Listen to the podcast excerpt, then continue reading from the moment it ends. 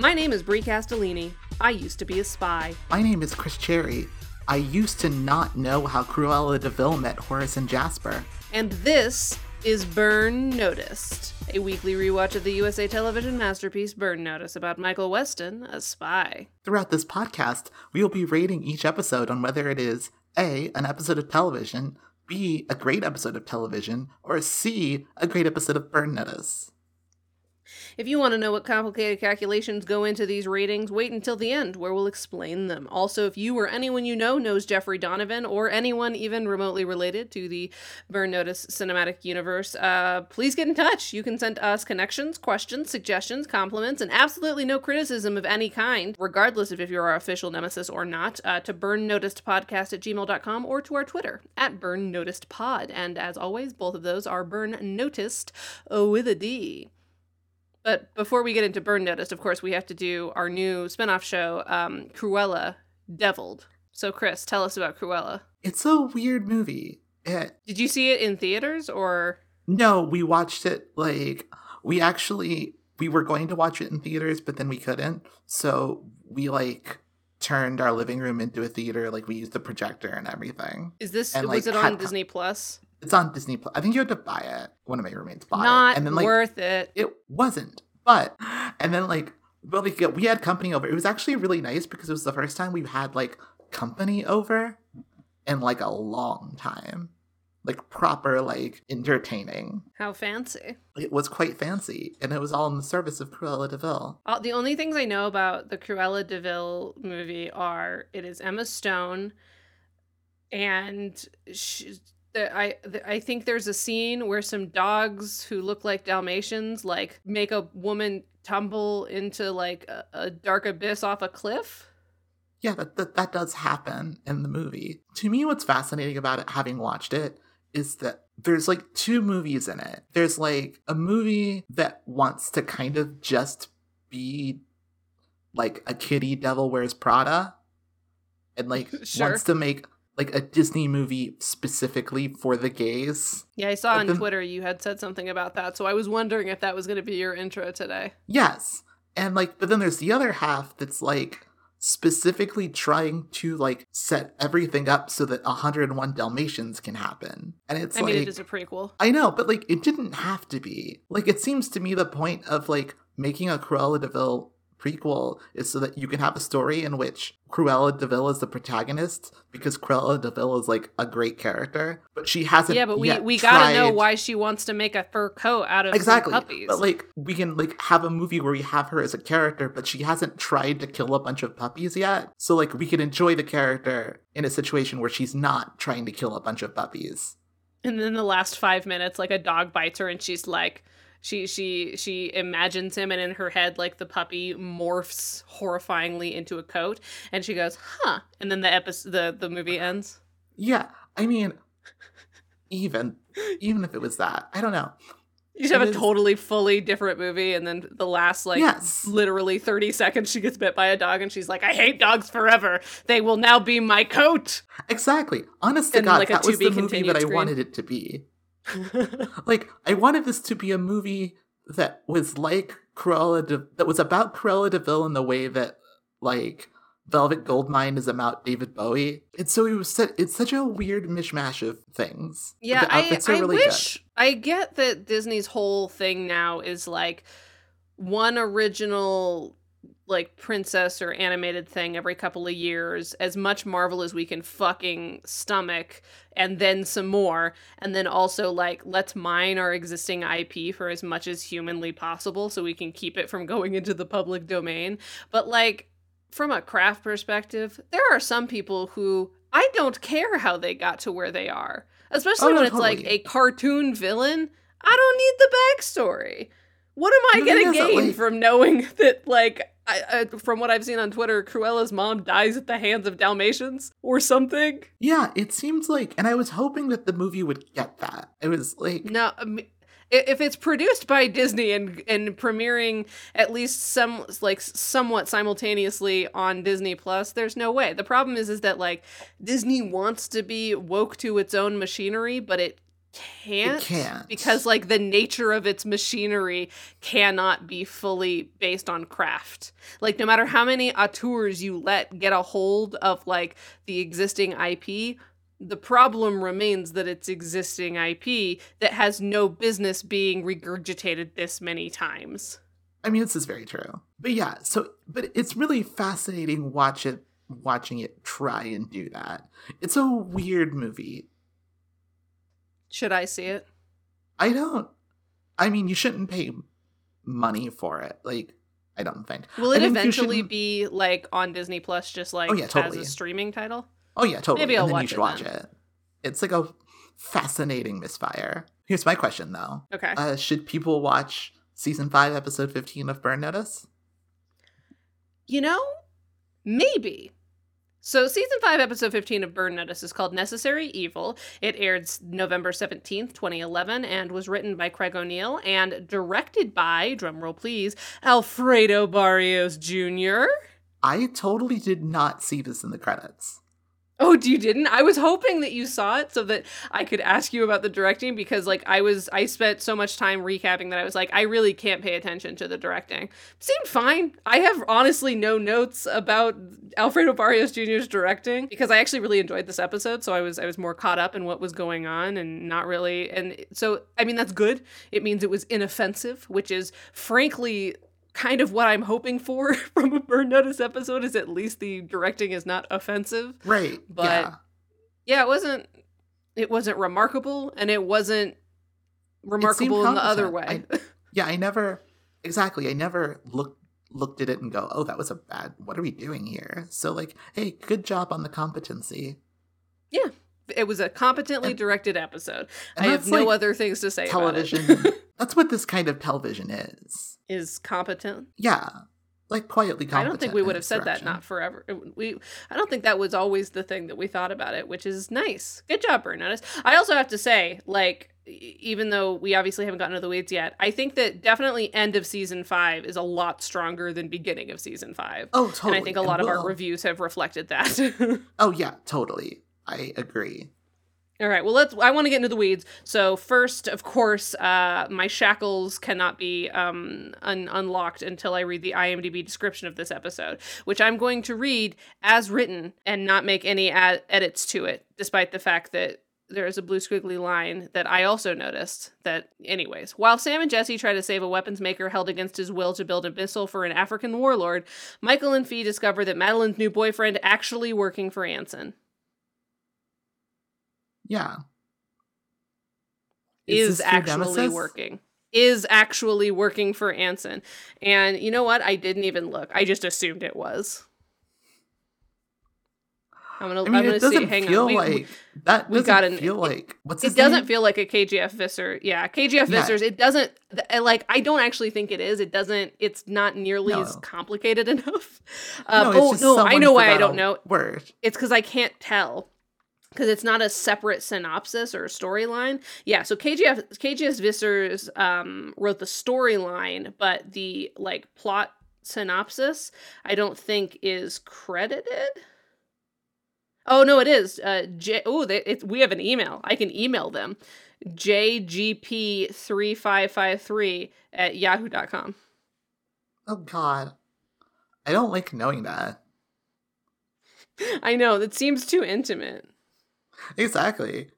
We might should censor that. Anyways, it's not KGF Vissers, although KGF Vissers, of course, is there to write like the slightly longer plot summary. But you want to know who's going to do an even longer plot summary? It's me and you in the weeds. Let's get into them. All right. Just splashing around here in the weeds. Okay, so the episode begins with Michael and Fee These kind of wet, like wet weeds. These wet wet weeds these dew dropped weeds. So yeah so we we start in the loft with michael and fee kind of trying to figure out how to get access to anson's spy communicator thingy and it's it's a technology that the nsa can't even crack. So you know how are they to do it? And it's like well it's burn so i assume they'll figure something out. And what they figure out is that michael thinks that they need to head to the security firm across the street from anson's apartment building which is where he is like piggybacking his signal off of i guess and they're to break break in and get the call log from them and then hopefully use that to figure out who he's been talking to and, you know, wherever that will lead them, it will lead them. So the plan is for Michael and Fee to become high rise window cleaners for easy access to the office they need, which I enjoy. Fee doesn't enjoy, enjoy this too. because the the uniform that was pr- bribed for her is much too big for her. And michael's like oh don't worry about it. But you know to make it up to you how about i take you to dinner saturday? And she's like i'd love to but we actually already have plans. We're going out with madeline and benny again. And michael's like ugh gross. And then they do th- the only reason this is important is because it's like super important obviously. Yeah, and, and it's super so yeah, I do the like. way there was a Oh. thing that I liked about how, like, Michael was like, "I'm sorry that you don't like this outfit," and she was like, "It doesn't fit me." We're like, it feels like he's making a joke about like the how it looks, and she's like, "No, there's a practical reason why I don't like this." it's it's fun. It's a it's a cute little interaction, and then the rest of this cold open I actually really enjoy as well. I, I always like me an action packed cold open, and this Yeah. definitely delivers. Like a James So, Bond uh, cold open. Exactly. That it's a fucking spy show. Give me spy shit. Anyway, so the spy shit that they do is um basically they like harness themselves so that they are attached to the building um on their own, vi- not the like window cleaning tr- elevator thingy. What Yeah, what the is little- that called? You know, I don't know. like And I the like the little like- metal hammock. Yeah, like the window cleaning. Here's the thing. I don't know, but I thought I did. Like, I think I was going throughout my life believing very confidently that I knew what that was called, even Yeah. though I never knew. Same. No idea. But yeah, anyway, so that thing, they set off two little like small explosions to make it like flip upside down basically, and it uses that momentum to break the window into the office they need. Then they repel into the office, steal the information from the computer, and then when security kind of crashes in on them, they make it look like they've just like miraculously crash through the window like terrified and, you know, oh god, I can't believe we're alive. and they're doing just it's like a, little good bit plan. I like it. it's a very good plan. And then when they're walking out, um, the the security guard's like, "Well, we might get in contact, you know, if there's if there's more information we need." And in order to kind of keep themselves out of it and and stop it, stop the buck here, uh, they basically go back and forth about how they're maybe definitely going to do a lawsuit. I mean, we almost died on your faulty equipment in your bu- building, but we probably wouldn't name a security guard in the lawsuit, right? And then they kind of like giving him give him a meaningful look, and the security guard's like, "Have a good day." And then that's the old end of the cold open. And I like it. I liked it a lot. I thought it was fun and action packed. I thought there was a lot of good banter with uh, Michael and Fiona. And this is the point in this show where I'm starting to like realize why so much of its fan base is like older women who are in it for the romance. Because I, especially for like the first couple of seasons, there's not that much. I No, forgot how much there w- there became though after a while. Like the the relationship between these two characters and like their dynamic is a pretty big part of the show. And I didn't remember that, but now I'm watching and I'm like, oh, I see why my mom loves this show. I mean, my mom also Exactly, yeah, I loves didn't her remember it basic either, ass I- procedural. I think but part of it was because, like, by this point, I had kind of checked out. I, Yeah. like, I think I officially. which is too bad because this is Burn Notice at some of its best. Yeah, like, because I do not remember this episode. Yeah, I I mean, I like- apparently I've seen it. Apparently I've seen through next season at least, but yeah, I I've I've I've saw them once like 15 years ago. Yeah. So, you know, I, f- I functionally haven't seen these episodes. For me, it takes like three or four watches before I'm like, yeah, I've seen that show. Anyway, so that's the cold open. It is fun. They find the numbers. So, post cold open, Michael and Fee are staking out the house that Anson's been calling in a retiree community when the resident of this retiree community himself appears and, oh no, it's Benny, Madeline's boyfriend. Fee immediately, her immediate reaction is like, that son of a bitch and like goes to shoot him. And michael's like you have to calm down. My love you have to calm down. Uh, and he's like listen obviously this is not good but we have we don't have enough information to know if benny is like evil or if he is also a victim. So michael's like you keep an eye on him. Maybe we'll figure it out but, but like i don't want to tell my mom until we know something useful. So you stay here keep an eye. I'm gonna go meet with pierce. Meeting with pierce is uh our segue to michael's other case of the week which is a weapons engineer named william resnick was discovered to be ordering high-end guidance chips and delivering delivering them to a Liberian oil company upstate, which is suspicious. So they think that they might have like a rogue scientist building stuff for the Liberians. But it's interesting unfortunately, how this season we are now like we just embrace the idea that yeah, Michael gets assignments now. Like Michael has a Mhm. boss now. Like it's become a CIA show a little bit, which is interesting. Yeah. well, I mean, he's he's earned his way out of his burn notice, so mostly, partially. Like and it is interesting because I feel like early on when we were watching this show, like there was a sense that it couldn't evolve. That we were like like watching it where like it was kind of stuck in its premise. And like Mhm. this does really feel like this feels like a very different show than like the season 2 show. Like yeah, no, it definitely does. I also like that, like, n- even though Michael does still have sort of side hustles that he does, a lot more of the time they have become like he got back to where he roughly wants to be, but is still stuck. You know, it's like I uh, I got everything I wanted, but there's still all of this like extra baggage that I have to deal with so that I can maintain my position. Right, exactly. And it's like interesting to like look at this and think well, how was Michael when he was a spy the first time? Hmm Well, and actually, we know a little bit more about it because um, Michael is being given this job, yes, but he's being given it as a job for him to run rather than to be a part of because apparently back in the day Michael Weston did a lot of work in Liberia.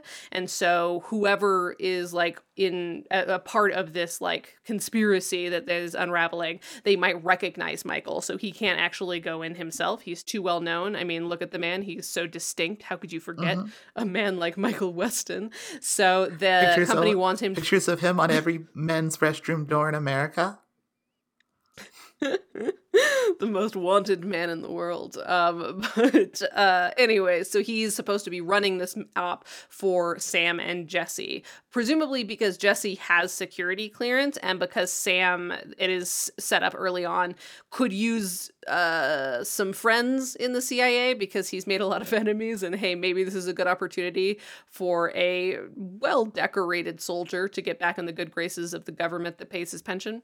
So that is the setup. Michael has to run an op. They think that it's just like a scientist has betrayed them, um, and they need to like go in and figure out how bad it is, and you know maybe extract him, maybe kill him. Who knows? But like they don't know enough yet. They got to just go check it out. So um, speaking of checking it out, they go do that. Michael, Sam, and Jesse stake out the oil company sort of compound from afar, and it turns out that Michael got them all the way up there because it's it's implied that this is kind of a little bit further out of town without telling them. He's like, "Yeah, let's just go check out this oil company for a job, maybe. I don't know." And then like they get there, don't and know, he's like, like, looking at oil companies. "Exactly, like this is our Hey, this is y'all our boys' go day. bird watching? we're gonna get brunch. We're gonna look at birds, and then we're gonna look at a Liberian oil company that was recently like reignited after a suspicious American scientist got involved with them. Uh, anyway, so I'm I'm out of this one. It's up to you guys. Have fun. and, was, and so, but the funny thing about this scene is that because at the end, Michael gives them their you know their cover so they can go in and try to make their way into the compound and figure out what's going on. And their anger seems to be placed squarely on Pierce's shoulder. Like, wow, they she already got us covers without even asking us. And I'm like, Michael also drove you up here without telling you and sprung this on you as well. Like. Michael's hands aren't clean in this situation, but it's so funny how they instantly go from like, wait, we're doing this job to, man, fuck the CIA and Pierce, but Michael, you're fine. Yeah. I can't wait for you to be the man in the van. Right. I just I thought it was funny. I but I will funny. say I am loving the recent Sam Jesse energy. It's extremely good. It is. Like they they've gotten even more like this is the energy that I think Sam has always wanted with Michael, like the like the good buddy energy. Right. You know, Yeah. just two guys having a good time. like bros. Michael it almost never gives him that. Like yeah, because yeah, because Michael is so like closed off and hmm And Like, just yeah, like you he know, can't he's ever- a workaholic. exactly he he's doesn't closed off. He's have- workaholic. He, He doesn't drinks beer himself. technically, but really he loves yogurt. Yeah. Also, I've noticed in a lot of the Carlitos scenes recently, like Michael will be drinking an iced tea. Like Fee will have some kind of cocktail or maybe a beer. Sam will definitely have a beer. Jesse will have a beer. And then Michael will have something that maybe could be a mixed drink. Maybe it's a Long Island iced tea, but it really just kind of looks like iced tea. And that is extremely funny to me. That Michael Weston like is the designated driver for everyone. Yeah, I mean he is. He is, and I Michael love that for Weston's whole vibe is that he is the designated driver for America. he is the responsible uncle. You guys, you kids can drink, but it has to be in in my house. You can't take it el- elsewhere. As long as you do it in the house, I won't tell your parents. Thanks, Daddy. It's Uncle. It's Uncle Michael. Don't be weird. Don't make it weird, or I'll I'll take away your wine coolers. Sorry, Daddy. Uncle. Daddy. Uncle Daddy. Uncle Daddy. Uncle Daddy, can I have another wine cooler? Anyways, Sam and Jesse get their way inside and instantly they realize, well, I guess Sam specifically realizes, oh, we had this wrong. Resnick is not a rogue scientist. He is a hostage. So, because they were not prepared for this, Sam has to come up with an idea to get them invited back because obviously, like, they need a little bit more prep time in order to extract this guy safely and make sure that he's okay. Um, and so, while Sam distracts the gun guys, Jesse takes Resnick aside and learns from Resnick what, like, the deal is. So, the deal is that a guy named Joseph Kamba, a uh, warlord from Liberia, is in charge and is a lunatic, and of course, also has Resnick's daughter hidden away somewhere. The gambit is to get them invited back is like, oh no, it, we got the wrong chips. We need an adapter for the chips for your missile, for your big scary missile. And it's tense, especially once Kamba appears and like hits Resnick, so everyone knows like, oh yeah, this dude's like bad news. He allows them to leave to like bring back the chips uh, the next day. Well, that's not exactly true. He doesn't let them leave. He lets Sam leave because he keeps Jesse behind as collateral, which I really like as an opening move from our bad guy this week because it shows that like he means business and He there are business. actual stakes beyond the abstract like guy we just met has a kidnapped daughter like always. I enjoy when one of them is kept behind and has to sort of work from the inside while everyone else works from the outside. I yeah, think no, it adds that's stakes. always really good. It's good. I enjoy it. I do it. like, and it is always fun to watch like one of the burn notice crew get like taken hostage with someone who is also a hostage but doesn't know burn notice shit, doesn't know how to burn notice. And so they have to teach someone else teach how me, to teach burn me notice. how to That's burn always us. fun. Teach, teach me how to burn notice. Remember the We're Dougie? awful people who shouldn't have podcasts. and I have so many at this point. Try and stop me. So, that being set up, Sam and Michael go meet with Pierce, who essentially repeats what we already know. Yeah, this guy's a lunatic warlord. It's super bad news. He's got Jesse. Luckily, Pierce does have a lead on where the daughter might be, which Michael will go chase down, and then Sam gets a new order from on high. He, in addition to getting Resnick and Jesse out, more importantly, the CIA is interested in the specs for the new missile, and Sam is kind of pissed at that. He's like, "How? What? No, clearly that's not the priority." And Pierce is like, "I get it, I know, but it's the CIA, so you know we gotta gotta be aware of that kind of stuff. Maybe just get them the specs for the missile." And Sam's like, mm, "We'll see." Uh, then we have a quick montage of Sam and Michael deconstructing and hiding pieces of guns all over a car so that, like, Sam can basically drive in with the cavalry. And uh, as they're, like, quote unquote, building the bomb for Kamba, they can, like, you know, shoot their way out. And before Michael can head off to his thing of checking out the daughter, Fee calls Michael with a Benny update this guy's not like completely innocent. He's definitely been trained and he's acting super suspicious. And she's like, You have to tell your mom. And Michael's like, he's You're right. He's been trained, but he's not been like he's not a spy. Yeah. Like he's clearly someone who some another spy has tutored. Sure. Yeah. Yeah. Like he, he's not a total noob. he's not a total noob and he's definitely like something is up. So it's not fully like he, he he doesn't appear like he's just scared. He appears like to a certain extent he is a part of this. and exactly Whatever and he knows is. that there are spy things happening. It's not he's not like like Anson He's is not- not, like lying to him and like being a therapist right. or He, whatever. he's not like uh, Jacob, who's just like, I was just doing a Task Rabbit gig, and now all of a sudden everyone's after me. Exactly Me and my small dog. So because Michael is like, yeah, you're right. I got to go talk to my mom. He's like, all right, you Fee go look for the girl, and I will go talk to Madeline. And to my very intense surprise, Michael goes to Madeline's house and like instantly tells her what's up. Like in any other show, this would be like the first beat of this, where Michael would like end up saying. Uh, no, nothing. I didn't have anything to say. Hi, Benny. How's it going? But like, to his credit, Michael Weston doesn't like play bullshit. He shows up and is like, "Mom, Benny's a spy." And he is connected to Anson. It's all fucked up. And so like he finally tells Madeline a, a bunch of stuff about like who Anson is, the fact that he like is this is the scene where he tells her that Anson filled in for her therapist one week, right? no, that's not. Or is that later? That's next week because it's a whole thing. Oh, you're right. And oh, and I was right about something when we get to your episode. Yeah, we'll around we'll talk that. about next week. Next week, let's talk about this week. Is that the week. second time I've been right this season? And you're like, no, no, no, no, that's not what they meant. That's not what they said. I don't know. I just think it's an, I just I think it's an interesting fact that I'm a genius and you're a big dummy. Here's it's not my fault that I am assuming that people are going to make better choices than they do. Two percent, Chris.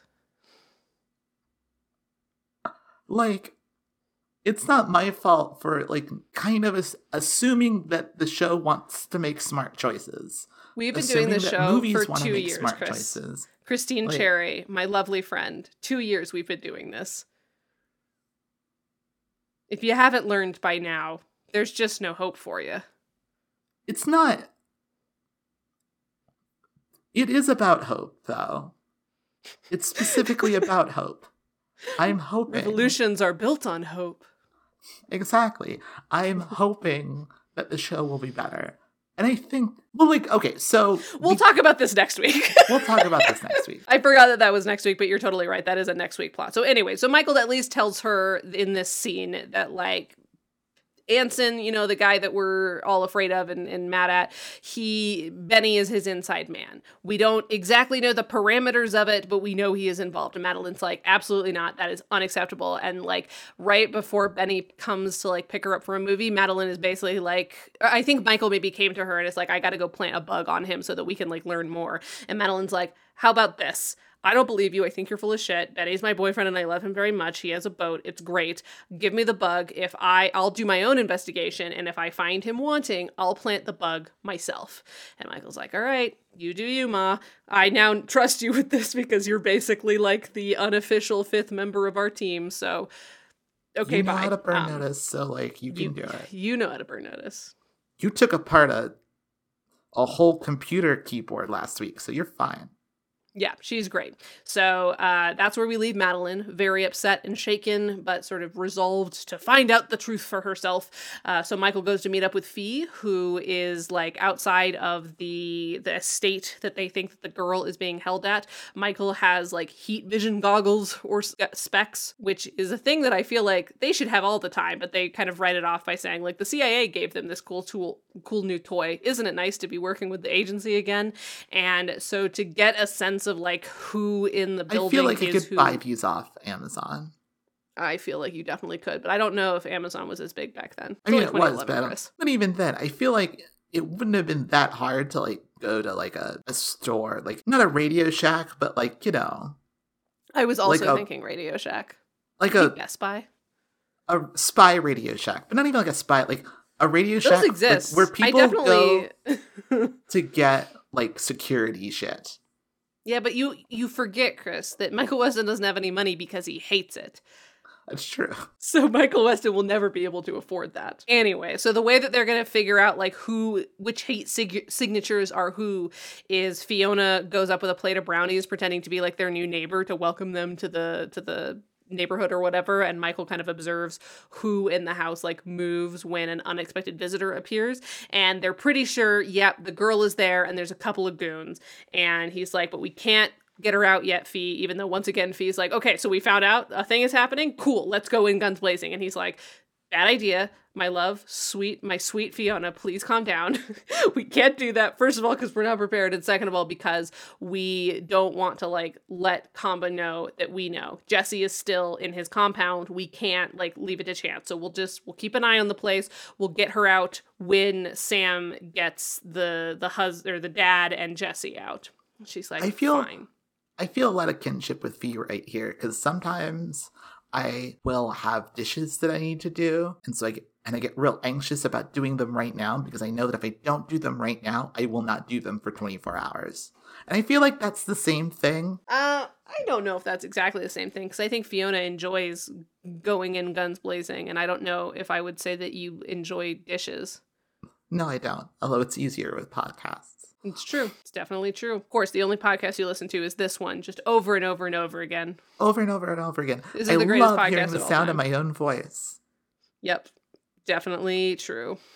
Uh, okay, so they they know what's up. Now it's time for Sam to go back to the compound. Unfortunately, uh, if you'll remember from the montage scene, Sam has like hidden parts of guns all over the car and in a bunch of like equipment and stuff. Unfortunately, Kamba doesn't want cars on the premises, which is uh, probably a good policy, opting instead to get all of his guys to carry like the additional boxes inside, which will get them some of what they need, but not all. So the plan needs to change to keep Sam and Jesse inside for longer, which means apparently that the next thing that they need to do is for Resnick to be injured enough that they need to stick around to like help him. Basically, they're like, Resnick, the only way we're going to be able to stick it out and like help you is if we have to be your hands and there is a external reason why you would like need us around. So they do that. Also nowhere in this scene does sam mention that they Did we- found his daughter. Did we say what they did? uh well th- we're about to.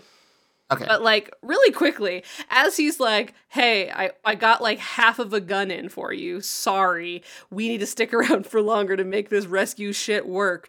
Uh how about we burn your hand on a bunsen burner? But at no point in this interaction, maybe it was cut, does Resnick ask about his daughter or do they tell him about his daughter? So like from what as show as seen, no one mentions the daughter at this point. Like his whole reason for building this bomb is because he was worried they would kill his daughter, but no one has told him that his daughter is safe, or at least they know where she is. That's not an interaction that happens. I guess the I mean, like, daughter's a non-issue.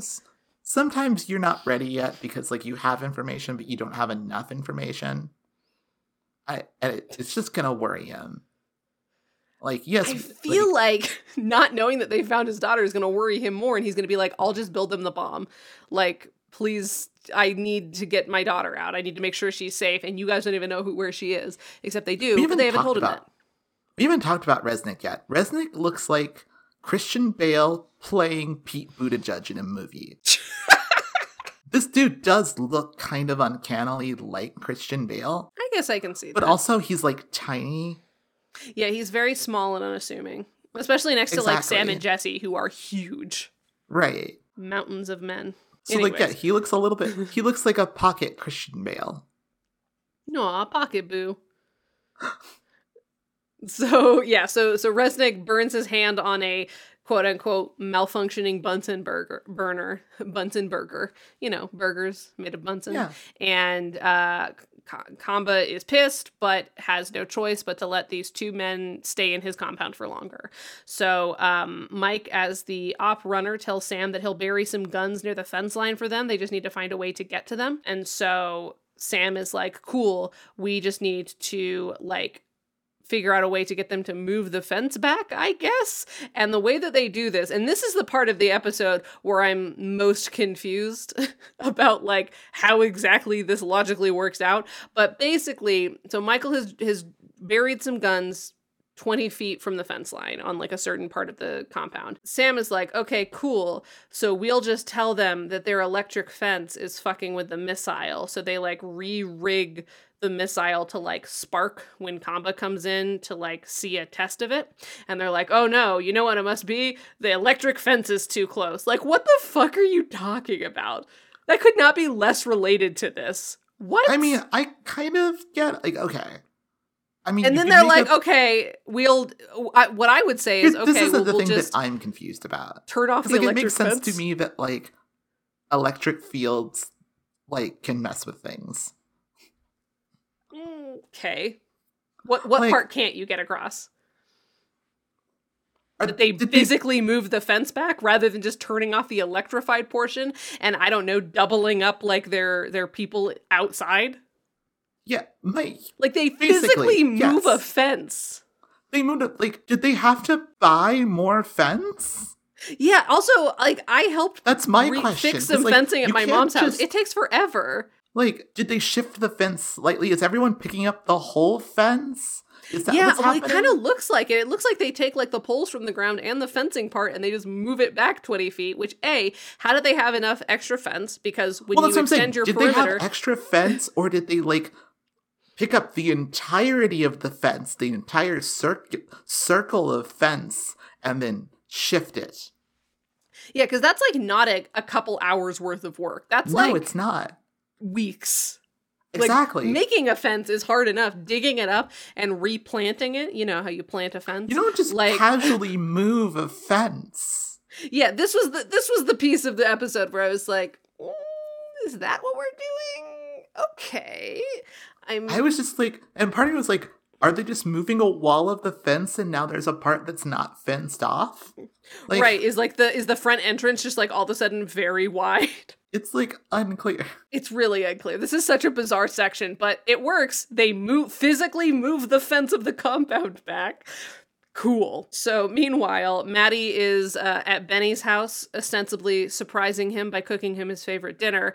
And uh, as she's sort of turning it over before he gets home she unfortunately finds some surveillance photos of like the gang. And unfortunately now michael's theory is true. He is a part of this conspiracy and is more active than she would have preferred him to be. So she plants, plants the bug like a pro in his phone and readies herself for a really uncomfortable dinner date, I assume. Back at the estate, Michael and Fee prepare to bust it down to find the kidnapped daughter, but then they have a problem. When they use their new fancy specs from Radio Shack CIA, no one's home. And of course, we know exactly what that is.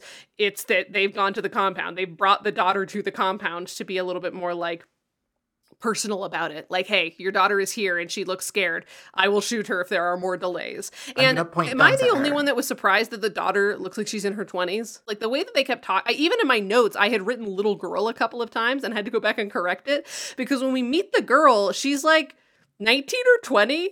I And I don't know, just the way they talked about her. supposed to be like 16 or 17. Yeah, well, first of all, she does she looks older than that. But second of all, even that is super old, especially because like there's a couple of lines where the dad's like, "She's just a child, let her go." But she's like, she looks like an adult. She looks like someone who would date Sam Axe, you know, like if he swung in the other direction age wise. Like, I mean, I like, just I don't know. I think she like I just was surprised. I assumed like it was a- going to be a little girl, I think like she looks like a teen. She looks like a teenager to me. but she looks like an older teenager. My she point is, definitely looks like an the older way that they're establishing her and the way that she's acting, it almost seems like this was an episode written for a younger girl, but then they felt uncomfortable putting like a younger kid in that position on set, and so they aged Maybe. her up. Because like he talks about it, she's like she's just a child. Like the way that they talk about her makes it seem like like every other episode of Burn Notice where a daughter is kidnapped, she's like you know seven or eight. Right. No, yeah, she is not seven or eight. No. She's No. like, it's a little bit like how on Buffy, where they clearly wrote Dawn to be like 11. Much younger, yeah. Yeah. And then cast like a 14 or 15 year old to play her, and it just feels weird. hmm Although, like, this actress is very clearly older than Michelle Trachtenberg was. And, like, yeah, no, she's like 17 or 18. I mean, it's still bad to kidnap her. No, it's definitely still bad. I don't know. I just I was surprised. I was curious if you were surprised too. That was not the age of child that I was expecting. No, yeah, generally it's not. Generally, the kid's always like seven or eight. Yeah, and if it's an older kid, then like they had something to do with their own kidnapping. Like the Yeah, girl from the third episode ever, you know, who's like a teenager but is like got attitude about it, you know, stuff like that. Right, yeah, like you're either like, fell in seven love with or the wrong you're an boy. adult, essentially. Exactly. There are only two ages, 7 and adult. Anyway, so Which yeah, is so why she's there. whenever you meet people from Michael's childhood, they are all are wildly different ages. Oh my god, yeah, we can't get into the insane ages of Michael Weston's like circle of friends from home. Um, what we can get into is that something else that was confusing about this episode is that at multiple times Sam uses like a little Bluetooth headset to like call Michael from inside the compound. What is going and I'm on like, with that? I was like, they're not jamming the signals. They didn't confiscate their, you know, communication ability. Sam's also not being that subtle about it. Like he's kind of openly He's also- walking around talking on the phone. Here's the thing. He's not being that subtle about it, but he is trying to be a little subtle about it, which makes it Right. more confusing. Like sometimes it's like a bit where like he's like, I'm gonna go saw over here or something. Right, like slightly out like- of eye shot of the guards. Like out of eye shot, but he's not even that like he's not like in a different room or anything. And he's I just know. like well, and again, they didn't search him. They didn't take his phone. Like this is a hostage situation. The first that's that's rule number one in a hostage situation. You take away the communication opportunities. I mean, to be fair, I think that like Sam is not supposed to be a hostage yet. I mean, he kind of is. He's kind of a hostage, but like, especially like the way Sam is. If they won't let him he's take not, a like, car onto the lot, but they will let him take a cell phone. It's weird. No, I agree. It's so fucking weird. It's extremely weird. Like there's just like there's a couple of extremely wild things this episode does, which really hurt it in my opinion. Like, because yeah, like, like, you know me, I love that attention to detail. Like, yeah, like the episode can't decide if Kamba thinks that Sam is a hostage or thinks Right. that Sam is a bad guy. Right, is a double agent or something. Well, not like a double agent. Like, because the thing is, that, like, he is supposed to be working. Their I their cover idea is essentially, I'm a bad guy technician. I do technician Yeah. stuff for bad Black guys. market technology specialist. Exactly. So like he is theoretically a bad guy as Kamba knows him. So it's not exactly like he's just someone they got off the street. They, they're not holding him hostage the same way that they're holding Resnick hostage. Cuz he's assuming that like they have they have similar bad guy motives.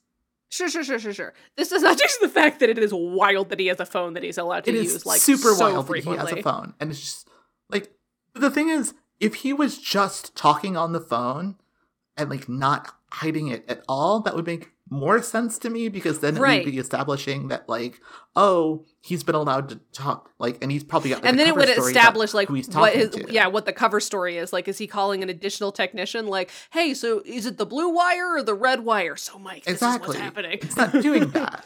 no it's not at all he's just having a conversation slightly off camera anyway so he calls michael and is like With "My Michael daughter's Weston, here just like everything's fucked up.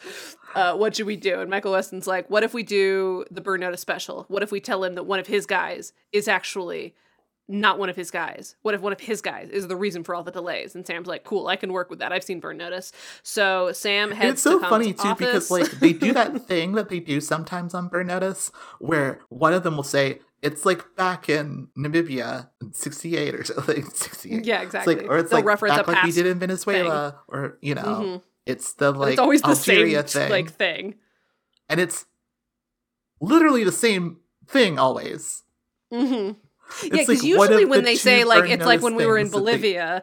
Yeah, exactly. Yeah. Well, usually when they do this, it's to like set up a slightly more complex thing that like they would have no reason to be able to coordinate that quickly. But this is like bread and butter burn notice. This is what we do every fucking week. so like I don't understand why we need to have I don't like know the if maybe background. the thing is like the gas thing Maybe, I guess, I don't know.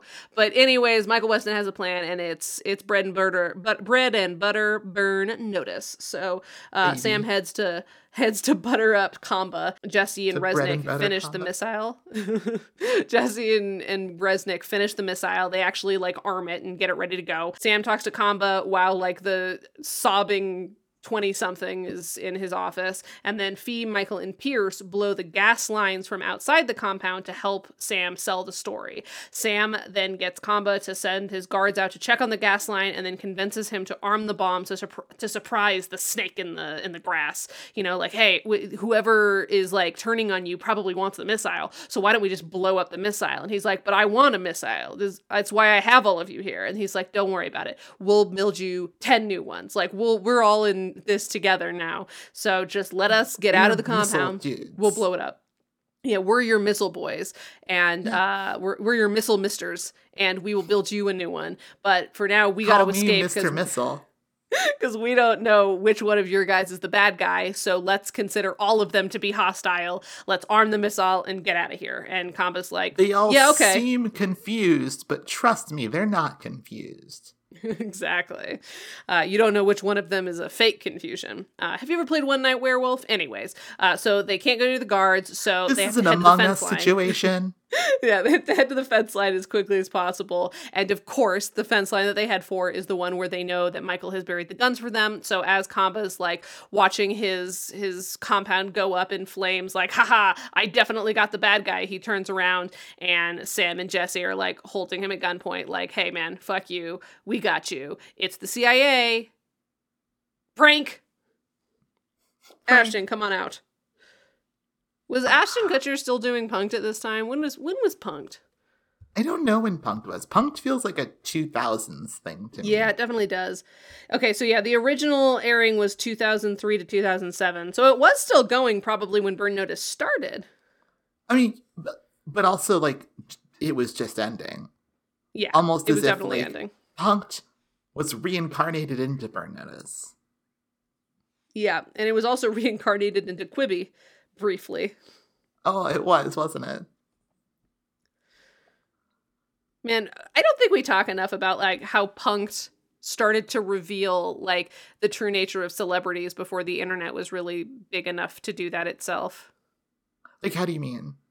like it's the it's the show where we got to see like the unfettered like off-camera reactions of famous people that like now we get on Twitter absolutely daily Right. but like I would have never seen Zach Braff punch a guy, you know, or That's like true. Frankie Muniz actually absolutely lose his fucking shit over his car getting stolen. You know, like there's just like there's so many moments where celebrities are doing it to themselves now, but back then it was a a third party celebrity Exactly. opening them it up used to be to- that, like, celebrities, they're just like us, was a really packaged thing that was delivered to people. Right. Where, like, you had to, like, find a way to package that feeling of celebrities. They're just like us. Yeah, like a Cribs episode. something. Exactly. Or, like, whereas. Like they have this fancy house, but they also love mustard, just like you. Exactly.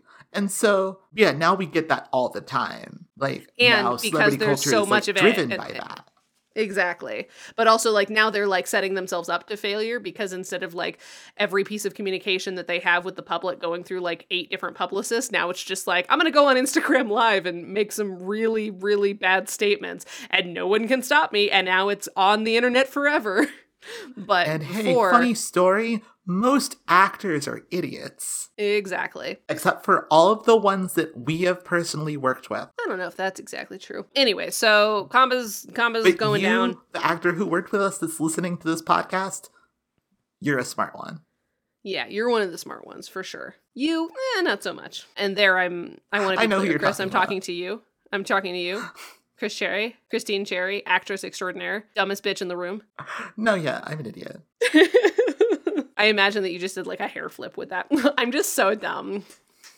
Chewing gum. I didn't not. uh, cool. So they cart Kamba off and get the dad and daughter duo to safety at last. Sam and Jesse briefly debrief with a kind of pissed Pearce because obviously the CIA wishes they still had the bomb. And um, Sam's like, well, giving the CIA half of what they want is the Sam Axe special. And the boys grin and speak in unison their way out of the conversation, ending on a very great Sam and Jesse mess around. Oh yeah.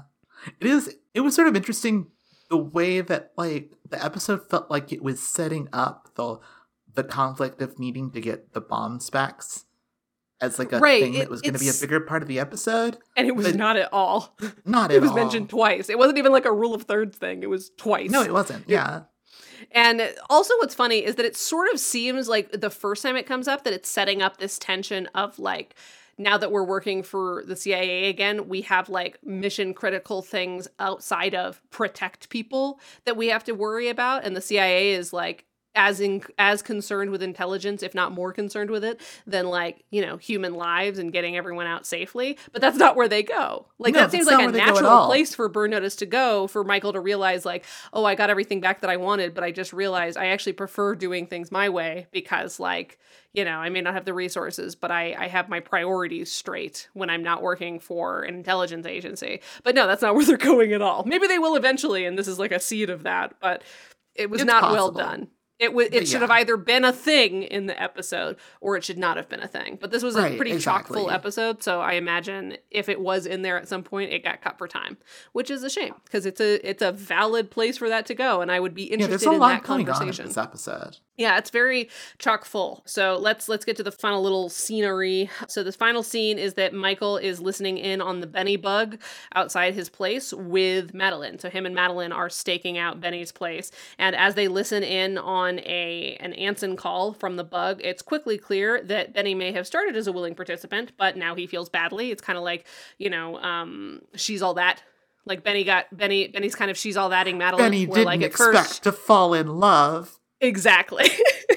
Which is sweet. And so, you know, at least gives Madeline a little bit of closure. And that's important because soon after that, the tenor of the conversation changes. Michael gets out of the car because he realizes what's about to happen, and Benny gets blowed up. Burn notice. R.I.P. Benny, we hardly knew you. Yep, you R.I.P. were Benny. a upper class straight white man. We're sad to see you go. There aren't enough of you these days. You're a dying breed. so, yeah, that's the episode. Benny's dead. Uh oh. SpaghettiOs. It's Oh, time for some spy tips. um, so there's there's one of these that I don't. Wait, I think on, there's wait, like one or two. I do want to or have a moment of silence for Benny. Oh, of course. Anyway, let's talk about spy tips. Number one, one of the few businesses that still makes house calls is black market technology vendors. When someone's paying a lot of cash for illegal weapons grade components, they expect full service. And when your customer will settle any issues with a bullet to the head, it's a good idea to show up in person. so I thought what was useful. Oh, This please go. tip is that it's immediately undercut by the fact that Kamba does not want them there. yeah. So it was like a weird tip. It felt like a setting up a bit where like Kamba is going to expect expecting them to do all this stuff, and then he was like, "No, go away." Yeah, also it's unclear why if somebody will settle any issues with a bullet to the head, I would want to be there in person. Well, presumably you have to be because you're re- rescuing a a hostage missile builder be- and his daughter. Oh, so you think that part of the tip is not about being a black market technology vendor, but about being a spy pretending to be a black market technology vendor. I mean, yeah, it's a good alias because it will get you in the door. I don't know if that's true because it does say when your customer, like it implies that we're still in the universe that you are a black market technology vendor. Well, no, I. I mean, I think most of these tips are working on the assumption that you're a spy, right? Well, n- I, I think there's like a twofold because like he has to set up the reality that you're pretending to be and then show you how to use Exactly. reality against So he's like- people. and The tip is explaining the reality that you're pretending to be. I don't know if I agree with that, but I also don't think that it matters in context of like, is this a good tip or not? All I was thinking with this tip is that uh, I wouldn't necessarily like think that black market technology vendors are separate from like the people with like bomb materials. Like, I, I guess it does make sense though. Like, the people providing like the wiring, the metal are not necessarily the same people providing the chips, and also that like if you want to get to somewhere directly, specifically being a black market technology vendor rather than like the guy delivering the metal or something would be a Especially easier since, way to get in. And it's more Yeah, highly I- specialized I stuff like that. Imagine that, like, in all sort of like modern like weapons manufacturing, everything is subcontracted and split out into different things. Like, there's like 10 different companies that make like an iPhone in various stages. So, like, it makes sense that like there would be like chip people and like casing people and like sure. These materials still exist like so like there would have to be a sort of shadow economy doing Sure. the same sorts of things because the product is the same Well, do you consider this a good tip then? i didn't think about that so Yeah, me either. yeah Sure. i'll keep Great. it Number two, spies are surprisingly good recyclers. The ability to repurpose items in the field can often mean the difference between life and death. A broken eyepiece from a microscope can make the perfect disguise for a rifle sight, and a computer with a fried motherboard can house the magazine of an M4 rifle. It's not exactly separating your bottles and cans, but it'll keep trash out of the landfill and possibly keep you out of the morgue. i feel like only one of these is recycling I know. So that was what I was going to say is like on a writing perspective, I don't know if recycling's the metaphor we should go to or the simile, but I mean, like the broken eyepiece is recycling. Well, I but mean, it's not it's- even because it's still like so it seems it seems like what he's trying to say is you shouldn't just throw away your old broken computer, use it you and just take certain components that yeah, exactly. It's I still not good. It's not a good writing. they. Were like retrofitting the microscope into being a rifle sight. no, that's not what they're doing at all. He's Because all- yeah, all he's be doing is- recycling.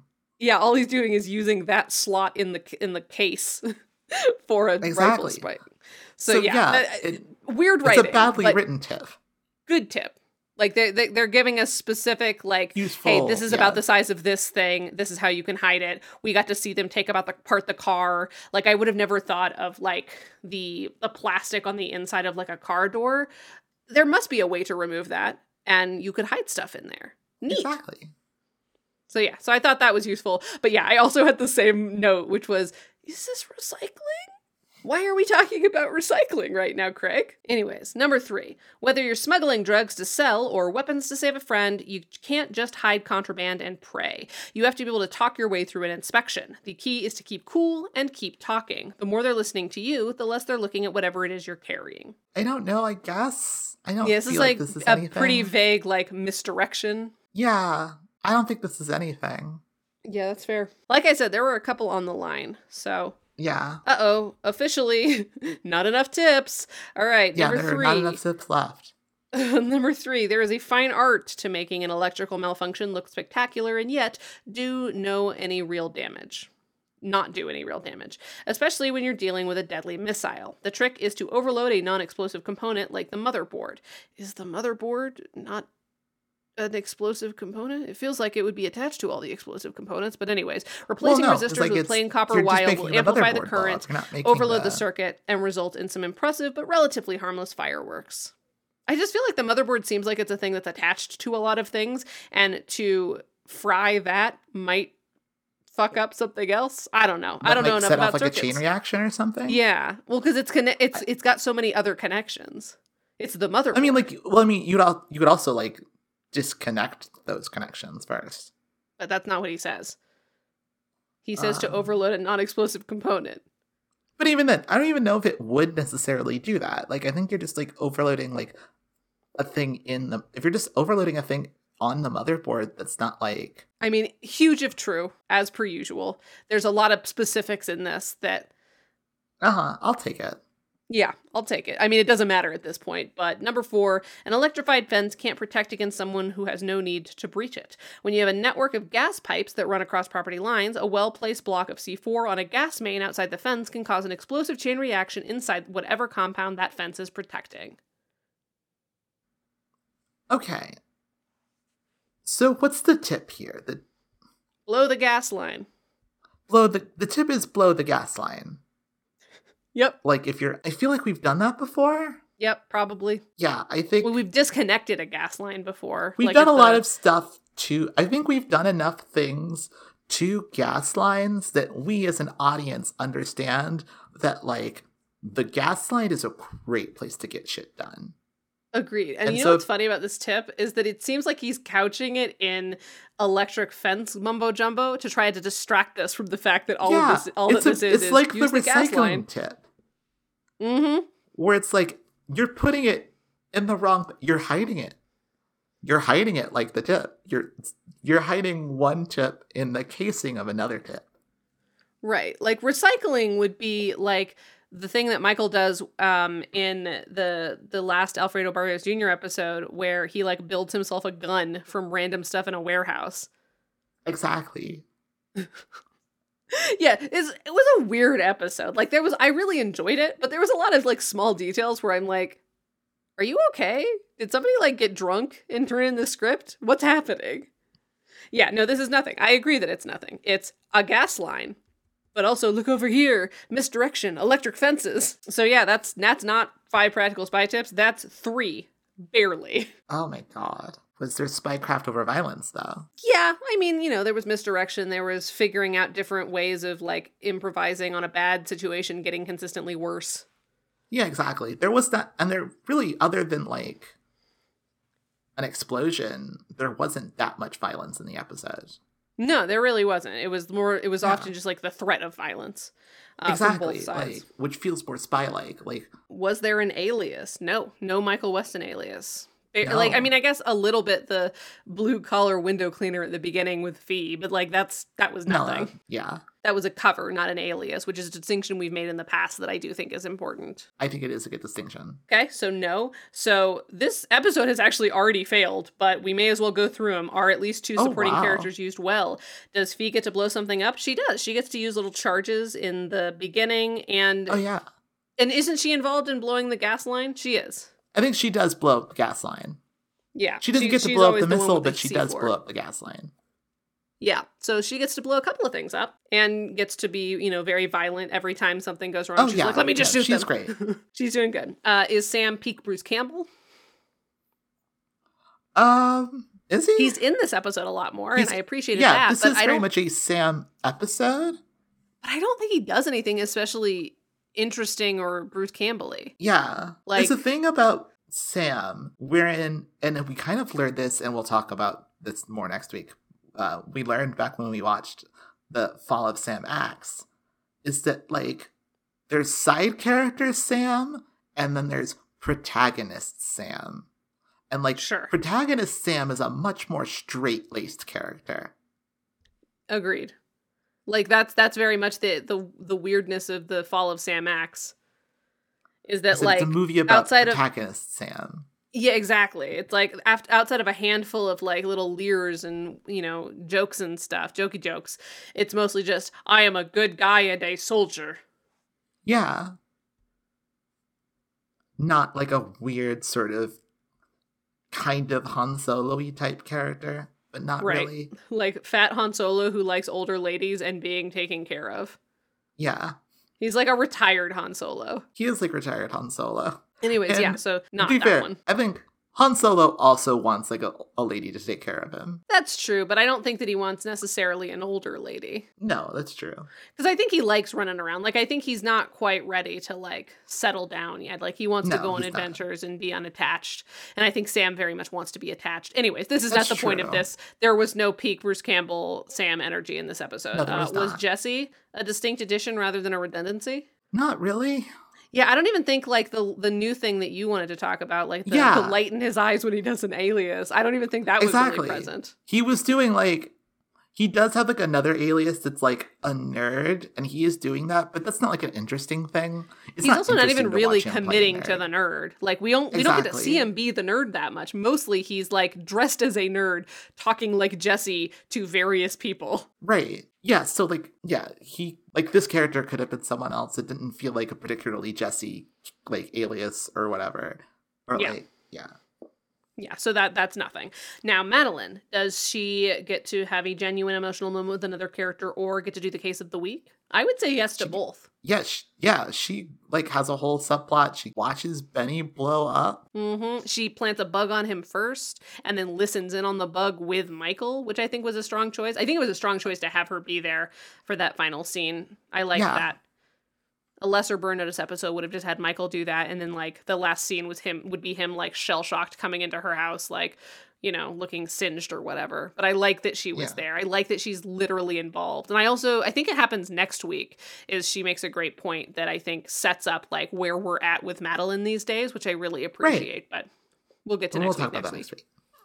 So, yes, two characters are used well, but that's only half of what he needs, and he needs a majority. So, sadly, this is not a great episode of Burn Notice. Wow. I did like it quite a bit. I did too. I, I like the whole time I was recapping it, I was like, I was enjoying myself. So, uh, yeah. It's not quite said, a great episode of television. yeah, that was what I was about to transition to. I don't, I don't think it's quite there. It's a pretty good episode, though. It's like everything was fun and exciting there was a lot like the it was constructed well i thought i just think that there were a couple of missing details that like just bogged it down. Like i think it was it was both too detailed and not detailed enough. You know what i mean? Yeah. like i wish they would have reinforced like i think that the thing that it seems like they were going to do at some draft stage of like start like starting to plant the seeds that hey maybe being back with the CIA isn't all it's cracked up to be that's interesting. This would be a cool episode for that to have happened in. And you know given that like his mom is dealing with stuff that is still related to his CIA work you know like that could further reinforce hey maybe maybe this isn't the path that I want to take anymore Yeah. I think that that could have been a cool setup especially with Michael being on the outside of both things. Like technically Michael isn't doing a lot. Michael is both is running the op with his mom and with Sam and Jesse. And I think that that's an interesting tension of him like watching the world that he fought so hard to get back start to fall apart at the seams, but having to be like an outsider as it happens. That's a really interesting setup, but it, it I think that that must have gotten dropped at some point because they didn't have time to explore it with anything Right. everything else that they were trying to explore and I think that maybe they could have dropped the like daughter subplot Yeah, because I don't think that like, she ultimately added a lot. I don't even think she has a line. taking- there's like one too many things, and you needed to like lose one of the things so we could spend more time on one of the other things that already exists. yeah, and I and I think that had they done that, it would have been fine. Because yeah, I really don't think we needed the daughter piece. You know, No, the daughter could have been an daughter. abstract. It could have been like they got pictures of her, like you know, Exactly. through a rifle scope, and they were. And all Michael has to say is like, sure, we'll send some guys down there to make sure she's safe or whatever. But like, we didn't need to spend like a whole four scenes of like. Fi staking out the place, Fi delivering brownies, them having Yeah. like night vision scopes or, or heat scopes or whatever. Like, Yeah, I think if they had could have been that used so much Mhm. elsewhere. to do the thing that they were already looking like they were setting up. Yeah, I, I think that a different version of this draft that it seems like they were close to would have been a great episode of television. Unfortunately, this is neither a great episode of television nor a great episode of Burn Notice, and it is also a no-gurt. No, no yogurts to Mm, be seen. which is which is a shame because we like it, which is sort of interesting. Mhm. Where like sometimes, not always, but sometimes like trying to make a great episode of television on Burn Notice is a bit like shooting the moon, where like you've got to maybe fail at some basic Burn Notice stuff in order to like do a cool new thing.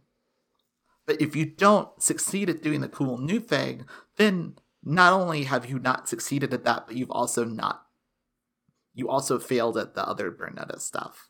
hmm Yeah, you gotta be. It's gotta be either a great episode of Burn Notice or a great episode of television. It can be both. It's been both in the past, but like one of those has to be upheld. And unfortunately, in this case, neither was. I will say though, once again, definitely still a strong episode. Far, far Oh, yeah. stronger than previous ones. So I think that they've really they've gotten their groove. They've figured out the characters.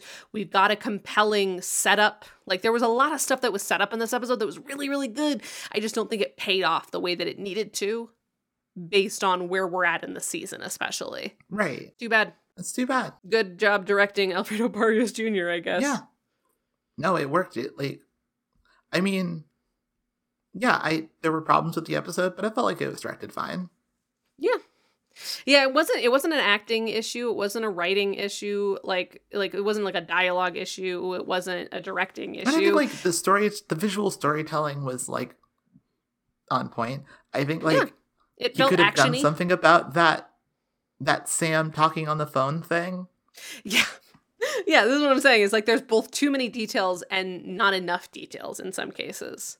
Like the And- priorities were just a little bit skewed from I think what would have made this a much stronger episode. Right, yeah. And I don't know where the fault on that lies. So Yeah, I I I mean probably Matt Nix. Let's be honest. Like he's ostensibly in charge of this show.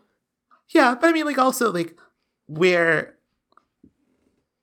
like, if it was Matt Nix, or if it was Craig O'Neill, or if it was Alfredo Barrios, or like, Yeah, who knows? Maybe there was a whole additional subplot that they just cut out of the episode. and it was Because again, it Oh like they they put the like the text is there.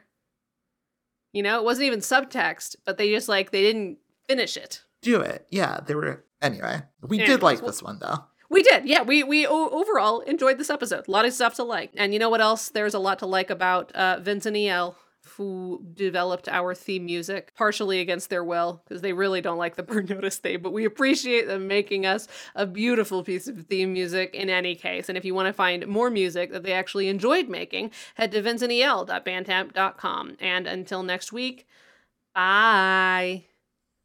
There's just so many more Dalmatian stuff in the movie than you think there's gonna be.